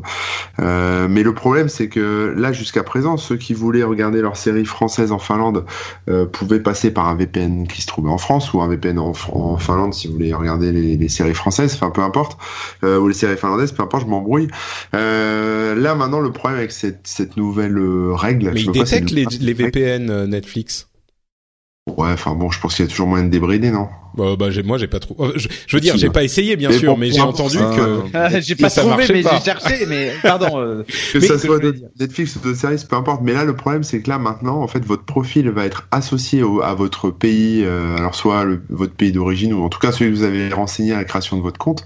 Et basta. C'est-à-dire, si vous aimiez euh, les séries finlandaises quand vous allez en Finlande ou les séries euh, turques quand vous allez en Turquie, euh, bah c'est terminé. Hein. C'est le catalogue français de partout. Quand Bah moi c'est c'est c'est ce qui me pose problème, c'est que en Finlande en fait c'est pas les séries finlandaises, mais l'offre est plus importante sur les séries américaines. Et du coup moi j'aimerais Ah. bien avoir le, le Bah quand oui. je suis en Finlande, j'aimerais bien avoir le catalogue finlandais. En Mais, fait, euh, le problème, c'est qu'on est condamné parce que le catalogue Netflix en France, c'est le plus pauvre d'Europe, quoi. Euh, et du coup, on est condamné à avoir le catalogue français. Moi, quand je suis allé au pays, enfin à Amsterdam, euh, j'ai pu regarder des Star Wars, quoi. Euh, on est encore à 5 ans de les avoir sur le Netflix français. Donc là- moi, c'est c'est ça qui m'énerve, quoi. Et la Ouais. raison de tout ça, elle est simple. Hein, c'est pas la faute de Netflix. L'Europe, bon bah ils font ils font de la merde, mais bon voilà, c'est l'Europe. Euh, mais la raison de tout ça, c'est juste les ayants droit qui veulent vendre encore et encore les mêmes euh, droits, enfin euh, faire payer en tout cas les mêmes droits à Netflix par pays. En fait, tout est Par segmenté pays, par pays. Et, Et euh, c'est- ce que tu disais dans ton article et tu disais oh mais faudrait juste libérer tout ça, ça serait plus simple, ça serait mieux machin. ouais, alors, Et donc euh, que tout soit accessible de partout. Et là je dis euh, oui d'accord, certes Corbett, effectivement, mais ça serait bien que on n'ait plus la fin dans le monde, ça serait bien que tu vois c'est un petit oui, peu euh, c'est un petit peu au, même niveau tu la- vois. Ouais, non, non, c'est pas au même niveau du tout. C'est juste, non, non, mais regarde, les mecs là vont, l'Europe là va imposer un, un système qui, per- qui, enfin, va imposer le fait de pouvoir suivre une série en fonction de ta nationalité, enfin de là où tu, où tu t'es abonné, euh, partout en Europe. Pourquoi ils auraient pas imposé aussi Ça, ça, ça pourrait arriver. C'est juste qu'il n'y a pas de volonté là, mais de dire voilà, euh, Netflix, vous avez un catalogue, euh, bah, vous le mettez à disposition sur l'Europe en entier. Tu vois, c'est, alors Je- je, sais derrière il y a Ouais. des histoires de gros Bah, sous, surtout- il y a des lobbies. Non Oui, mais, mais- tu, tu dis ça comme si c'était un détail. C'est c'est exactement la raison. c'est pour un laquelle- détail. Ça serait facile à contourner aussi. Il suffit effectivement les ayants droit de leur dire voilà pour le package Europe, on vous file autant que vous gagnez quand vous filiez les droits pays par pays. Euh, en plus, ça vous coûtera moins cher en négociation parce que vous négociez avec une seule personne. Non, il y a, y a. Bah écoutez, je Après, vais, le truc, je vais vous dire, je vais vous dire un truc. Vous vous allez euh, parce que effectivement c'est qu'une seule personne qui gère tous les droits dans tous les pays d'Europe. Il n'y a pas différentes sociétés, différentes. Non non, donc ça serait très simple. Vous allez gérer ça avec l'UE et Netflix et les ayants droit. Une fois que vous avez réglé ça, vous revenez en France et vous réglez le problème de des fenêtres de diffusion. Comme tout a l'air très simple pour vous, euh, ça nous corrigera tous les problèmes d'un coup. Mais ça sera super bien. Non, mais je dis pas que c'est que c'est pas compliqué comme problème, mais mais c'est C'est pas un problème, c'est pas un problème technique, c'est juste un problème de, de pognon quoi. Ça tout. on est d'accord. et- Oui, et- mais et je pense que ce que veut dire Corben, nous, Patrick, c'est pas qu'on dit que c'est simple. On se place du point de vue des utilisateurs. Tout le problème, c'est toujours le même. C'est que, euh, ouais, c'est très compliqué à ce niveau-là, mais c'est toujours les, les utilisateurs qui trinquent derrière, quoi. Et Oh c'est ça là qui, Et qui là est sur la sur la règle européenne en elle en elle-même, euh, le vrai problème, il est que justement, bah par exemple toi, Patrick, tu vas être privé de tes séries finlandaises quand tu tu seras en Finlande. Je sais Et, pas euh, combien de temps alors ça dure. Peut-être que peut-être qu'au bout d'un moment tu passes sur l'autre catalogue. Oui, euh, en fait, c'est que en Mais- voyage que. Genre, ouais, ouais, ouais. bon bah peut-être, mais mais en fait, d'un Mais pour le moment, état- oui, j'ai vu débarquer sur mon Netflix les trucs français. Je me suis dit, mais mais parce que là, ça fait quelques quelques mois que je suis en Finlande. Ouais, mais Bon, Patrick, écoutez, c'est on là va, où tu on vas va avoir un avancer. Je problème. pensais pas que, les débats seraient aussi. Pat- Patrick, c'est là où tu vas avoir un problème, c'est que selon le texte que j'ai lu ce matin, genre au bout de deux trois semaines, tu n'auras le droit de regarder Netflix que en payant le Netflix en Finlande. T'auras Ah, plus donc ça Netflix coupe carrément. Il va falloir que je change mon abonnement, d'accord. Ou que tu prennes les deux. Ah, on sait Ou que je prenne les deux. Oui, mais on peut pas l'avoir sur le. Il faudra que j'alterne entre les comptes. Mais si tu veux, Ouais, d'un- Quand je suis quand ouais, je d'un ouais. état d'un état un peu, enfin d'une situation un peu imparfaite. Effectivement, la, la, série elle te suit pas quand tu voyages. Là, on passe d'un état où euh, où t'es coupé d'une partie du contenu, quoi. Totalement. Je suis, oui, oui, oui. Mais alors, je si pense par que exemple, pour la plupart, synchronisé une série bah, tu offline en France et que, tu la perds. non, mais tu l'as synchronisé, ça, ça la garde que, que, quelques jours. Est-ce que tu as accusé de, de recel à la douane bah, Écoutez, je, pense, je pensais pas, je pensais pas que le, le, débat serait aussi animé sur cette question. J'ose à peine mentionner le fait façon, que. Non, mais pas, euh, Cédric, le problème, le, la solution est simple. Un gros électroaimant, euh, électroaimant à toutes les douanes. et, et ça, tes mémoires sont effacées instantanément dès que tu passes. Voilà. Bon, euh, j'ose à peine mentionner le fait que visiblement euh, Netflix serait en négociation pour racheter EuropaCorp, ce qui m'emplit de tristesse la société de Luc Besson. Et je suis sûr qu'il y a plein de gens qui vont vous dire "Oh, Europa, EuropaCorp, ça fait que des boosts, des gros blockbusters, machin." Hein. D'une part, d'une part, oui peut-être, mais d'autre part, c'est quand même le seul gros studio euh, qu'on a en Europe, le seul gros studio de ciné, et ça me fait, ça m'embête bien, pour rester poli, euh, s'il passe sous l'escarcelle d'une société américaine parce que qu'on aime ou pas qu'on aime ou pas euh, EuropaCorp, bah c'est un gros studio et on a plein de petits producteurs et on a plein de producteurs de films d'auteur en Europe et, et, les gros studios. Donc voilà, c'est pas que on a que des gros studios, ça serait une autre question si c'était que ça. Mais euh, mais du coup, bon bref, voilà. Euh, euh, je vais passer directement au dernier sujet parce qu'on a été un petit peu long du coup.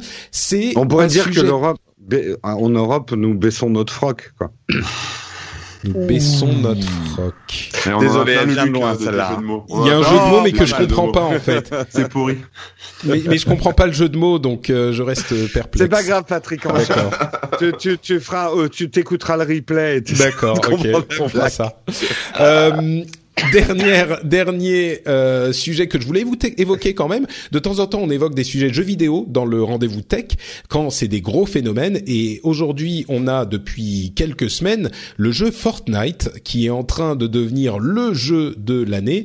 Euh, c'est un jeu du du, du type euh, Battle Royale, c'est-à-dire que on a 100 joueurs qui sont lâchés sur une île et il faut que euh, il faut qu'il s'entretue jusqu'à ce qu'il n'en reste plus qu'un. Et si on est le dernier eh ben on a gagné. Et c'est un jeu qui copie on va dire le style d'un autre jeu qui avait énormément de succès l'année dernière qui était Player Unknown's Battleground, peu importe, l'important à retenir c'est Fortnite. Et euh, Fortnite est disponible sur toutes les plateformes désormais, à part Android, mais carrément sur euh, les PC, les consoles euh, et iOS désormais. Et c'est hyper impressionnant parce que euh, c'est l'un de ces jeux qui est accessible, sympa à jouer, graphisme cartoon, tout le monde est en train d'y jouer. Moi, j'avoue que c'est pas vraiment mon truc, mais euh, je suis en train de voir ce phénomène grossir depuis des mois à un niveau où Aujourd'hui, eh ben, on a des, euh, des, des, des, gens qui, euh, des gens entre guillemets normaux, qui commencent à parler de Fortnite. Moi, j'ai euh, des, des gens dans la rue. Bon, bah, c'est pas des gens dans la rue qui m'arrêtent pour me parler de Fortnite, mais genre, je sais pas, mon kiné qui m'a dit ah t'as entendu parler de Fortnite, ça a l'air sympa, c'est bien, c'est quoi, machin? Et, et c'est très très rare que ça arrive ce genre de choses. Mais en fait, ce qui est fou avec ce jeu, c'est que euh, bon, PUBG est sorti bien avant, donc euh, Player Unknown Battleground est sorti avant. Euh, Fortnite à la base c'était un jeu qui n'était pas du tout Battle Royale. Hein. Euh, et ils ont sorti un mode Battle Royale euh, parce que le jeu était un peu en train de, bah, pas de mourir, mais en, en gros il a souffert de l'ombre de PUBG quand il est sorti. Et honnêtement, euh, il y avait quasiment personne qui streamait du Fortnite sur Twitch par exemple. C'est un assez bon, c'est un, un, un, ça te permet de voir un petit peu le succès des jeux euh, Twitch parce que tu vois les jeux les plus streamés. Et euh, ils ont sorti leur mode euh, Battle Royale.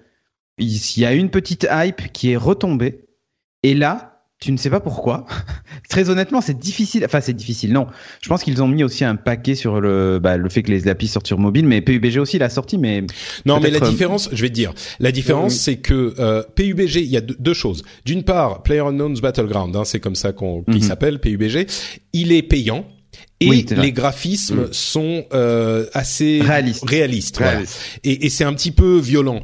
Alors que Fortnite, d'une part, c'est un jeu euh, qui est beaucoup plus cartoon, beaucoup plus sympa, et il est gratuit, et il est sorti sur PC, console, sur Xbox One et sur euh, PlayStation.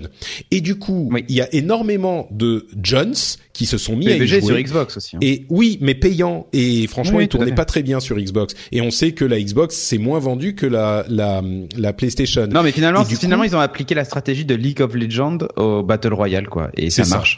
Et ça marche Ouais, super super euh, bien. D'un point de vue, parce que comme tu dis, il y a un phénomène euh, Twitch, YouTube, euh, de streaming de ce jeu. C'est un jeu euh, où euh, qui, qui est fun à regarder. L'action est hyper lisible. C'est un peu comme Overwatch. Euh, et il y a ce côté, effectivement, il n'y a pas de sang, il y a pas, il y a, il y a une violence compétitive, on va dire, mais il n'y a pas de, de, de violence en elle-même, quoi. Donc Mm. euh, il a, il a rassemblé quand même tous les ingrédients du succès et il s'est développé une vitesse incroyable sur toutes les plateformes. Ouais. Donc un noyau de jeu assez simple. Et puis les règles, euh, elles sont, euh, ça a le mérite Bah, d'être tu super simple. suite, ouais, tu comprends tout de Tu suite. En débarques, plus, tu dois survivre. Et si tu meurs, t'as perdu. Point. Ça Enfin, c'est voilà. ça c'est le, le- la caractéristique du euh, type de jeu donc de ce type de jeu en, en battleground ou en battle royale en manière dont, dont on le décrit peut varier mais et, et en plus si on perd on se relance dans une autre partie tout de suite. Et on a toujours le plaisir d'arriver quelque part. Encore une fois moi c'est pas vraiment mon mon truc ce jeu mais il est il faut avouer qu'il a énormément de qualité. Donc je voulais juste l'évoquer rapidement. Si vous voulez plus de discussions sur les jeux vidéo vous pouvez aller écouter le rendez-vous jeu.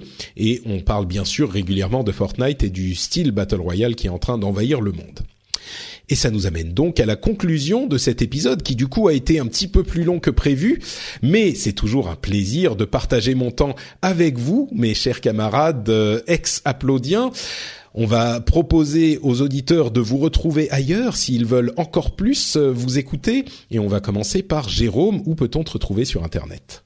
Eh bien, vous pouvez me retr- me retrouver sur la chaîne YouTube euh, Nowtech et également sur la chaîne YouTube Nowtech Live où je fais une émission tous les matins euh, de nouvelles tech, enfin une revue de presse de la technologie. Et puis sur la chaîne principale, euh, des tests, des tutos, des choses sur la photo, sur la tech, etc. Magnifique. Scorben. Alors ouais, moi je vais en profiter. Alors moi, vous pouvez me trouver sur euh, Corben un peu partout euh, en cherchant euh, via votre moteur de recherche préféré. Mais là, j'ai lancé avec un copain, donc le mec qui fait dans ton chat que vous connaissez peut-être là depuis euh, on va dire trois semaines un petit euh, une petite émission euh, sur YouTube en live qu'on fait le jeudi midi. Alors c'est pas toujours le jeudi c'est pas toujours le midi. Ça dépend un peu on annonce ça sur on annonce ça sur sur Twitter un peu au dernier moment parce que ça dépend de nos emplois du temps respectifs et voilà. Mais en, en théorie c'est le jeudi midi. De toute façon il y a un replay il y a tout ça hein, peu importe. Et ça s'appelle Webother. Donc si vous cherchez sur YouTube Webother vous pouvez vous abonner et puis vous aurez la joie de voir ma tête parce que là c'est filmé. Et, et puis en fait le, le principe est assez simple hein, c'est on est deux vieux cons et on, on discute un peu de, bah, de ce qui se passe en termes d'usage de, nouveaux usages et on, on compare ça un peu avec ce qu'on a connu au début d'internet et, et de ce, qu'on connaît en fait tout simplement. Et voilà on discute. Des fois on a des invités on a des questions des, des gens dans la dans la dans le chat et puis voilà. C'est sympa. C'est quoi Voilà. la chaîne YouTube euh, c'est Webother, Ouais, tout simplement. Super. Très bien. Eh ben, j'écoute, j'avais même pas vu ça passer. Je suis trop Bah, occupé non, en ce mais moment. donc, j'en ai pas trop parlé encore, mais bon, comme j'ai un peu de temps, maintenant qu'on a qu'on a arrêté Upload, euh, bah écoute, euh, je suis, lui ai dit ok, il est venu avec l'idée, j'ai dit ok, c'est parti. Super. on fait ça. Webother, donc. Euh, Cédric, je sais que tu as bah, un petit peu de temps pour tes activités euh, en ligne Mhm. et, et- et de live également. Ouais, en fait, euh, bah, Geeking est mort. Euh, eh Geeking oui, est mort, vive Geeking. C'est ça. Donc, euh, Geeking, c'est terminé et on a lancé un nouveau projet de web TV carrément, euh, qui s'appelle Studio Renegade. J'ai Euh, rien suivi moi. J'ai ouais, ouais. qu'il y avait des trucs, mais je pensais que tu l'avais donné à quelqu'un moi. oui, qui finalement euh, m'a dit au dernier moment, euh, ben non, je veux pas. Donc, euh, alors qu'on avait transféré bah, les comptes et tout ça, mais bon, bref, c'est des histoires administratives qui ne nous regardent pas. Et, euh, et donc du coup, ben normal, la fin du du de- du contrat euh, était au bah, au 1er avril. Et on s'est dit bah plutôt que de jeter à la poubelle tout ce qu'on a fait, on va monter autre chose. Et donc on est Enfin, on- notre stratégie d'être sur le live, donc on est euh, bah, sur Twitch et on va lancer aussi sans doute un petit peu de YouTube live pour certaines émissions. Mais euh, on est sur Twitch, on a euh, des émissions qu'on faisait toujours, donc euh, Beats et tout ça qui restent, sauf qu'elles sont un petit peu adaptées. On a changé l'horaire et, euh, et puis voilà, et on a recruté des, des nouvelles personnes. On a pas mal de streams de jeux aussi. Et nous, on a quitté Patreon pour aller sur Tipeee. Euh, donc, on rejoint le côté, euh, le côté Tipeee de la force avec euh, Jérôme. Mm. Euh, Et pourquoi? Pourquoi il y a des raisons? Ça, moi, ça m'intéresse. Juste si on a deux. euh, il y a des Euro, raisons- dollar. Voilà, voilà, par exemple. Administrative, on va Et, dire. ouais, d'accord. et administratif aussi, c'est beaucoup Ouais, plus simple. pour les pour les gens qui n'ont pas besoin de payer de TVA, c'est plus pratique, ouais. Voilà, en tant qu'association, c'est beaucoup plus pratique. Donc du coup, on a on a fait ce switch là, et puis euh, et puis parmi les nouveautés ou du moins les choses que je vais faire tous les jeudis midi. Euh, non, mais ça risque aussi peut-être de bouger, mais pour le moment c'est le jeudi midi parce que c'est le seul moment que j'ai vraiment de libre. Euh, J'anime euh, Things, qui est donc mon émission sur euh, l'internet des objets et euh, la maison connectée. euh, euh, mais aussi la santé, enfin tous les objets connectés, euh, qui dure deux heures. Euh, je mange avec vous entre midi et 14 heures. euh, on fait une petite première partie de news et la deuxième, on répond à la problématique de quelqu'un dans la chatroom en essayant de lui trouver une solution en direct. Toute la communauté est sur place et on essaie de le dépanner euh, ou de le conseiller sur des achats par exemple. S'il veut s'équiper, euh, faire une installation, on, l'aide à faire tout ça en direct. Donc c'est tous les jeudis midi euh, à partir de cette semaine. Magnifique, c'est le, le bonheur de la communauté internet. Bon, j'écouterai pas, par contre, hein, désolé. Non, mais toi, t'es pas t'es pas assez jeune pour aller sur Twitch en fait, Corben. C'est pour ça. T'inquiète c'est pas. ça, ouais, c'est ça. T'en- T'en préoccupe pas. Bon, et pour ma part, c'est Note Patrick sur Twitter et sur Facebook, et vous pouvez suivre l'émission sur FrenchSpin.fr. Vous pouvez venir commenter si on a dit des bêtises, vous pouvez nous corriger ou nous dire que vous êtes d'accord, hein, c'est possible aussi. Vous pouvez aller laisser des commentaires sur iTunes également et des notes, ça peut toujours nous filer un petit coup de main. Et bien sûr, comme je le disais euh, tout à l'heure, patreon.com slash rdvtech, le meilleur moyen de nous soutenir. Si vous pensez que l'émission est sympa, si vous pensez que on vous apporte euh, des connaissances, une petite analyse que vous n'auriez pas eu autrement, ou un résumé de l'actu qui est bien pratique à avoir sous forme audio, eh ben vous pouvez peut-être considérer donner un petit dollar par épisode, par exemple. C'est euh, pas grand-chose, mais ça nous aide beaucoup. Donc vous pouvez sauter le pas en allant sur patreon.com/slash rdvtech. Le lien est dans les notes de l'émission et ça prend vraiment deux minutes. Je vous encourage à y réfléchir. Et Oui. d'ailleurs, j'ai j'ai rencontré une de tes fans, Patrick, euh, par hasard Ah oui dans une conférence. Donc euh, voilà, donc elle s'appelle euh, Céline et je pense que tu devras la saluer parce qu'elle adore ce que tu fais. Voilà. Oh ben je suis Donc, euh, tout à elle, fait. elle m'a couvert d'éloges sur toi et quand j'ai montré, donc je lui ai dit, j'avais fait une petite, un petit reportage sur toi, donc j'ai montré la vidéo, tu sais, euh, j'ai réalisé sur toi. Oui oui bien Elle m'a dit, sûr. oh, il est beau gosse en plus. Mais le problème, c'est qu'il est marié. Et il est non mais Et que, et que là, il est dans les couches, là. le- très, très heureux euh, de- dans mon mariage, mais il n'empêche que ça fait toujours plaisir d'avoir des gens que, que, que Peur ça soit. Suite. ce que- ça, ça fait toujours plaisir d'avoir des gens qui, le- qui, qui te trouvent euh, sympa et beau gosse et tout. Moi, je suis preneur. Si vous voulez sur Twitter, non, non, mais Patrick. il est très beau gosse, très sympa. Il sent un tout petit peu le caca en ce moment. C'est- juste ça. Et le beau Il faut attendre, faut- le vomi, le caca, faut attendre un petit peu là, la rencontre. Voilà, c'est ça. Peut-être un petit peu moins sexy qu'il y a quelques temps. Euh, bon, en tout cas, on va s'arrêter là. Je vous fais à tous et à toutes plein de grosses bises et un grand merci à Céline pour ses compliments euh, que j'apprécie énormément. Et on vous donne rendez-vous donc dans euh, une semaine pour un nouvel épisode. Allez, ciao à tous. Salut tout le monde.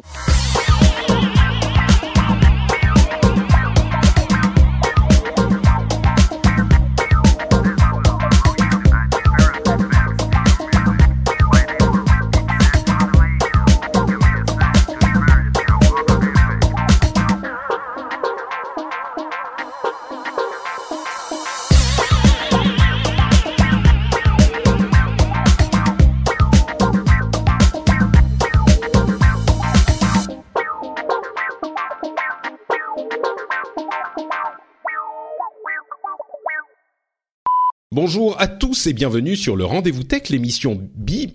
non, je perds pas l'habitude. Bon, on va recommencer. Imagine the softest sheets you've ever felt. Now imagine them getting even softer over time. That's what you'll feel with Bowl and Branch's organic cotton sheets. In a recent customer survey, 96% replied that Bowl and Branch sheets get softer with every wash. Start getting your best night's sleep in these sheets that get softer and softer for years to come. Try their sheets with a 30-night guarantee. Plus, get 15% off your first order at bowlandbranch.com. Code BUTTERY. Exclusions apply. See site for details.